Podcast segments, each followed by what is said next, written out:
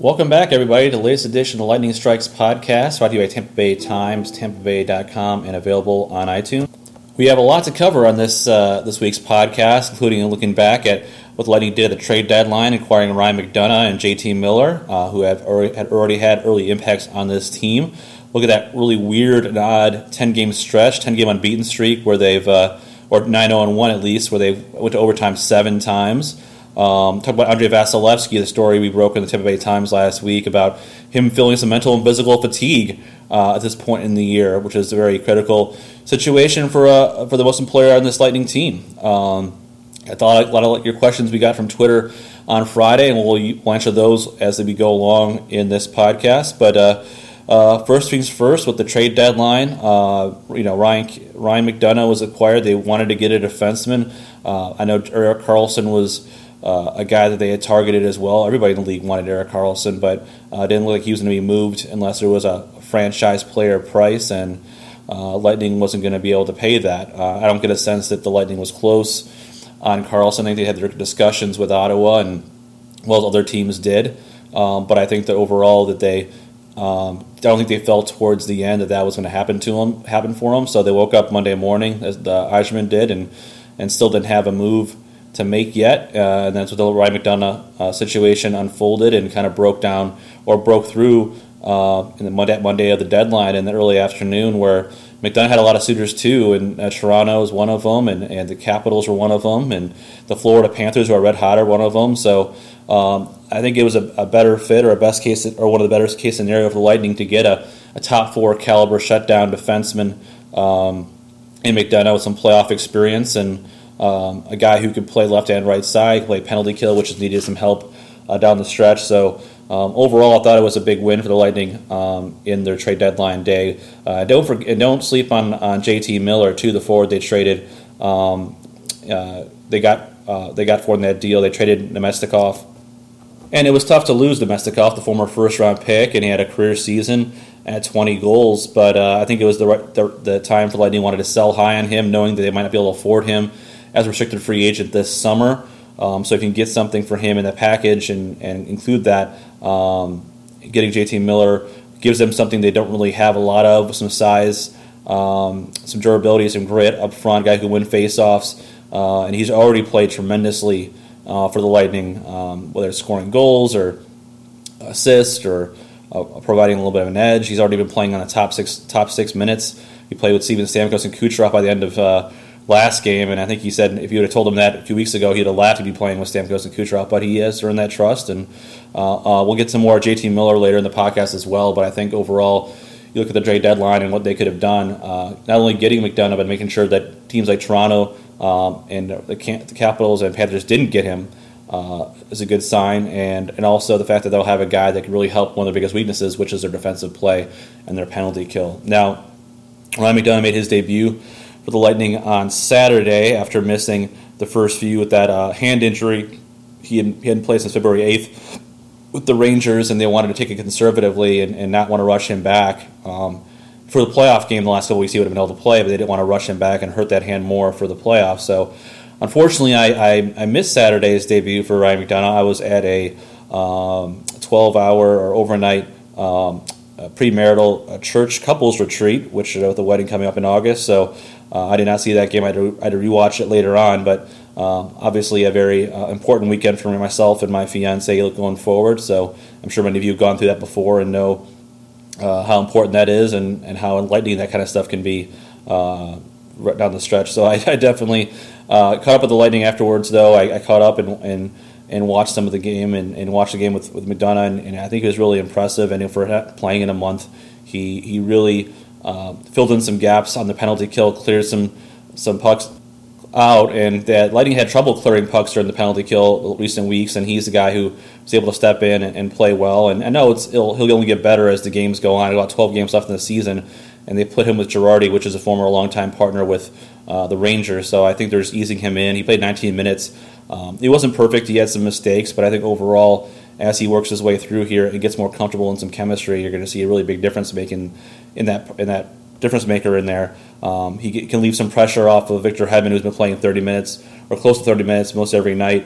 Um, he can McDonagh can play against the top lines and the top pairings. And if you can think of a situation where you can have McDonagh, uh, Hedman, and Stra- or Stralman on the ice at all times, that could be a really big uh, boon for the Lightning come playoff time. So uh, Lightning's on a nine oh one stretch. They have two games this week against Ottawa on Tuesday, and then on Saturday a big showdown with the Boston Bruins. They have three games left against the Bruins, who are the ones that are chasing them in the division. And uh, Boston have got three games in hand, and so those will be critical ones to decide uh, home ice advantage in the first round of the playoffs, or potentially first round home ice for the rest of the playoffs. Um, questions I got from you guys, uh, one of them was about how important is home ice to the Lightning, uh, or first place in the conference. And the President's Trophy hasn't been kind to a lot of teams over the course of the last number of years, um, but um, I think overall home ice advantage would be important, especially in the Lightning's division uh, with Toronto and Boston, and you want to be able to be at that first spot, not only for home ice, but also to avoid one of those two teams have to play both of those teams in two rounds. I'd rather have them beat up on each other in the first round than get them at home for the second round if you get that far. Um, so I think it is important in, in down down the stretch to, to continue to, to hold on to that um, first place spot in the division, uh, knowing uh, you know Boston is very. I think Boston might be the most difficult matchup for the Lightning uh, in the playoffs, and, and maybe Pittsburgh too, because they've been so hot and they're two-time defending champs, and they just seem to find ways to get guys step up At, at key moments. But I think if you can have Toronto and Boston beat up at each other and then play them second round, it'd be probably more beneficial. So that's why it'll be important to watch down the stretch, see how the Lightning does against Boston. And also provides some clues too if you're looking at different matchups, looking to see who can who can play against the Bergeron line, who can win a face-off against Bergeron. Um, I think uh, it'll be impo- it'll be a key factor, something a matchup within the matchup uh, to watch these next three Uh, games against uh, Boston, including a week or so on the road too. Um, so other question I had was about uh, the Andrei Vasilevskiy situation, and I wrote in the Tampa Bay Times last Wednesday about about how um, he said he feels mentally and physically fatigued, and this is his first time going through um, being a number one goalie, playing a full season, and now at a career-high fifty-six games with a hope about twenty-five or so more starts to go in a long playoff run. So, um, you know, I went, it wasn't something where he was complaining or wasn't he was whining about his teammates or or, or ch- pointing fingers at the coaching staff for overplaying him. I just went up to him early last week, and like I usually do, and just asked him how he's feeling. This is the first time going through it, and he said he's feeling okay. He wishes he was a little bit sharper for the team, that he just kind of, um, you know, when you, you're you're tired and you're not... That means more so of a mental thing, I think, than physically for him, because... Um, having to go through this kind of workload he hasn't done before. And he said, he told me, you, you play twenty-plus starts, and you think, oh, I could go sixty easy. Once you go to fifty starts, he's like, that's tough. Uh, and so he's adjusted his routine ever since taking over Ben Bishop uh, at the deadline last year, you know, uh, maybe not going out for a morning skate, for an optional skate, uh, not doing as much gym time, workout time after games or between starts, uh, trying to find ways to to eat right and and get more sleep, and, and try to mentally stay away from the game. And it's, and it's a tough thing for him because he's such a competitor, one of the best top work ethics they've ever had there with the Lightning. And uh, if you watch him in practice every day, those post-practice shootout attempts, he takes it like they're a playoff game. Um, so I think it's hard for him to shut it off.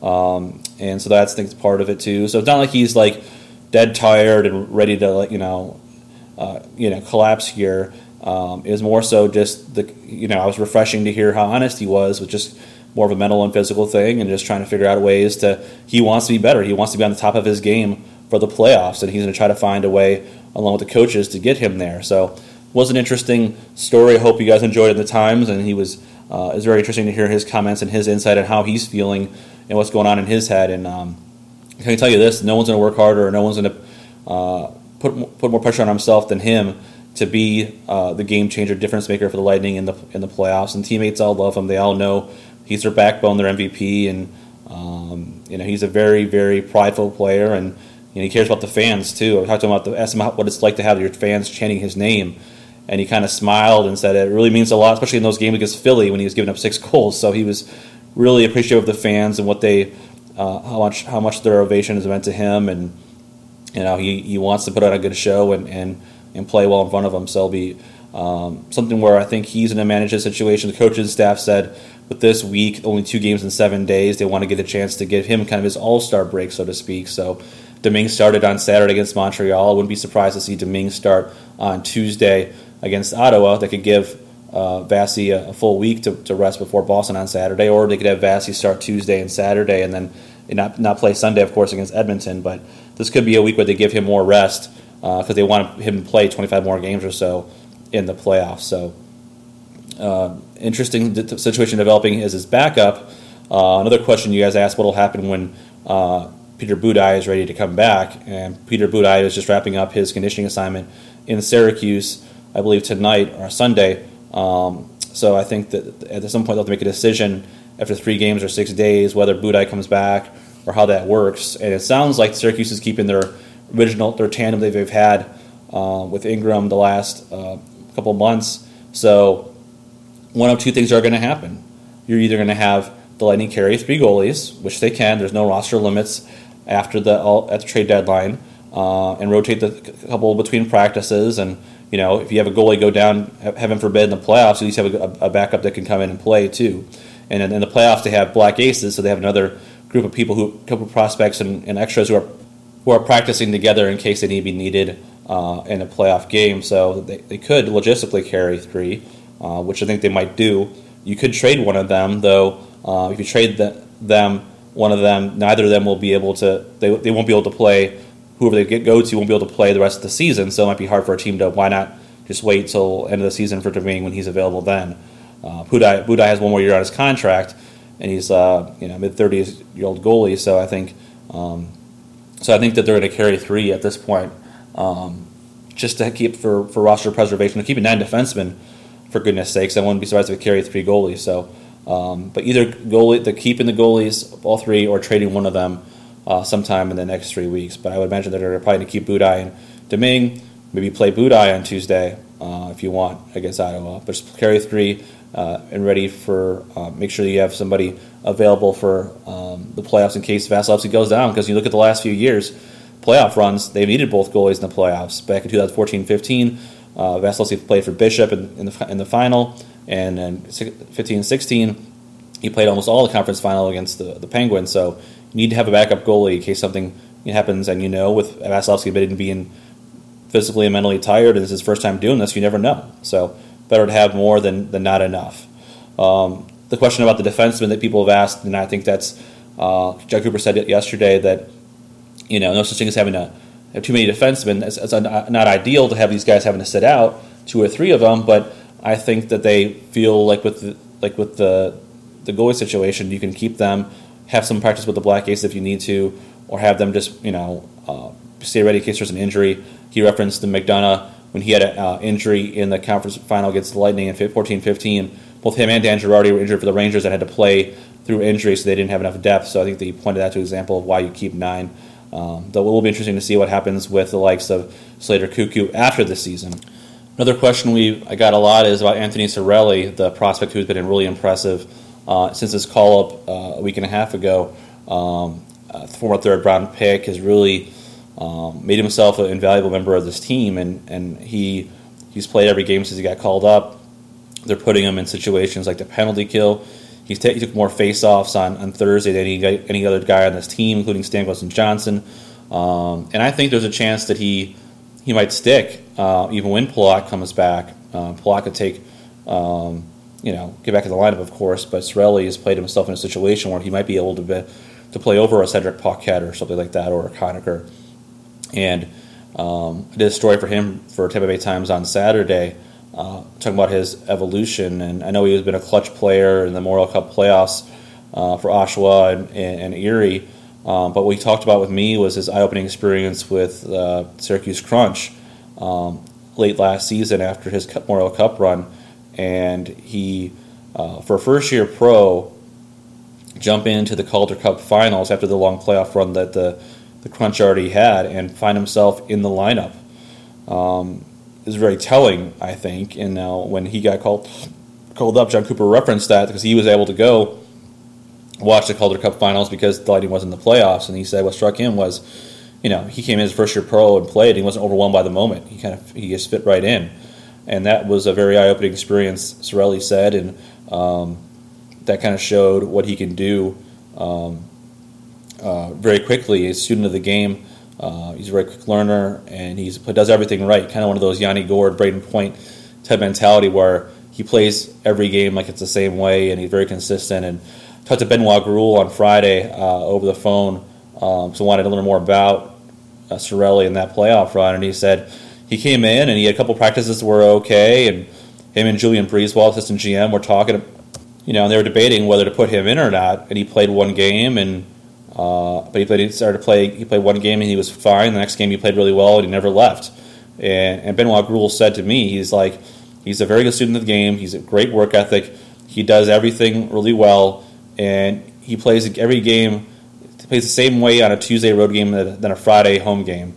He his consistency is remarkable, and he said it's about trust. And he earned Benoit Groulx's trust in the playoffs, and he earned the Lightning Brass's trust. And he followed up this season with a pretty strong year, even though he had a little bit of an injury for a few weeks. So, interesting player, a guy that is kind of a grinder but can surprise you with some skill. Um, very humble, hardworking. Uh, you know, a guy who would be really good um, boost for a playoff run. You never know; he could be playing a role. So, interesting to watch the next couple weeks as that uh, moves on. But I think he's here to stay uh, for now, especially with the rosters expanding towards the playoffs. Um, and even when Palat comes back, and Palat will probably come back, they're hoping end of this month. He wants to get in a couple of games before uh, the playoffs, but he's still working his way back from that. I think the high ankle sprain. So Palat should be back maybe end of this month. Uh, wants to get a couple of games before the playoffs, and they have missed him. So, you know, the Lightning has been finding ways to win, and they're in first place, and you know, which is encouraging for them. They're finding ways to win, but there are still some issues they need to clean up, and in their own end, and some consistency through sixty minutes. Uh, the penalty kill seems like you give up a goal a game pretty much, and that's, that's got to be fixed before the playoffs. I think you'll have McDonagh help with that, as well as Andrei Palat when he comes back. I think Cirelli adding to that uh, unit will help too.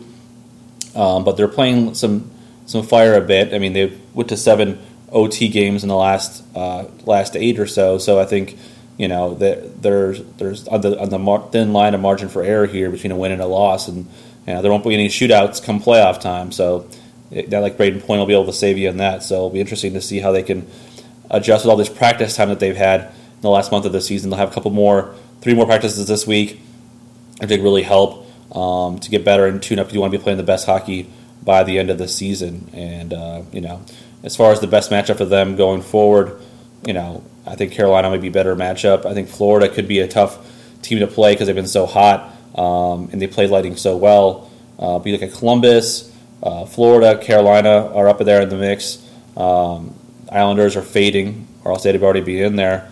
Um, they'll probably miss it. So Columbus and then Jersey is right there in the first wild card. So I don't know. They, they, the Lightning plays well against Columbus, and it'd be a fun matchup with Tortorella as another as a coach there for the Blue Jackets. But if Carolina sneak, sneaks in, I think he might they might be a good matchup for the Lightning as far as more favorable one um, for the first round. Then you have to get through Boston and Toronto after that, and those Pittsburgh Penguins who aren't going away, um, of course. So should be interesting few weeks here. Uh, always stay tuned, Tampa Bay dot com, Tampa Bay Times for the great Bolts coverage.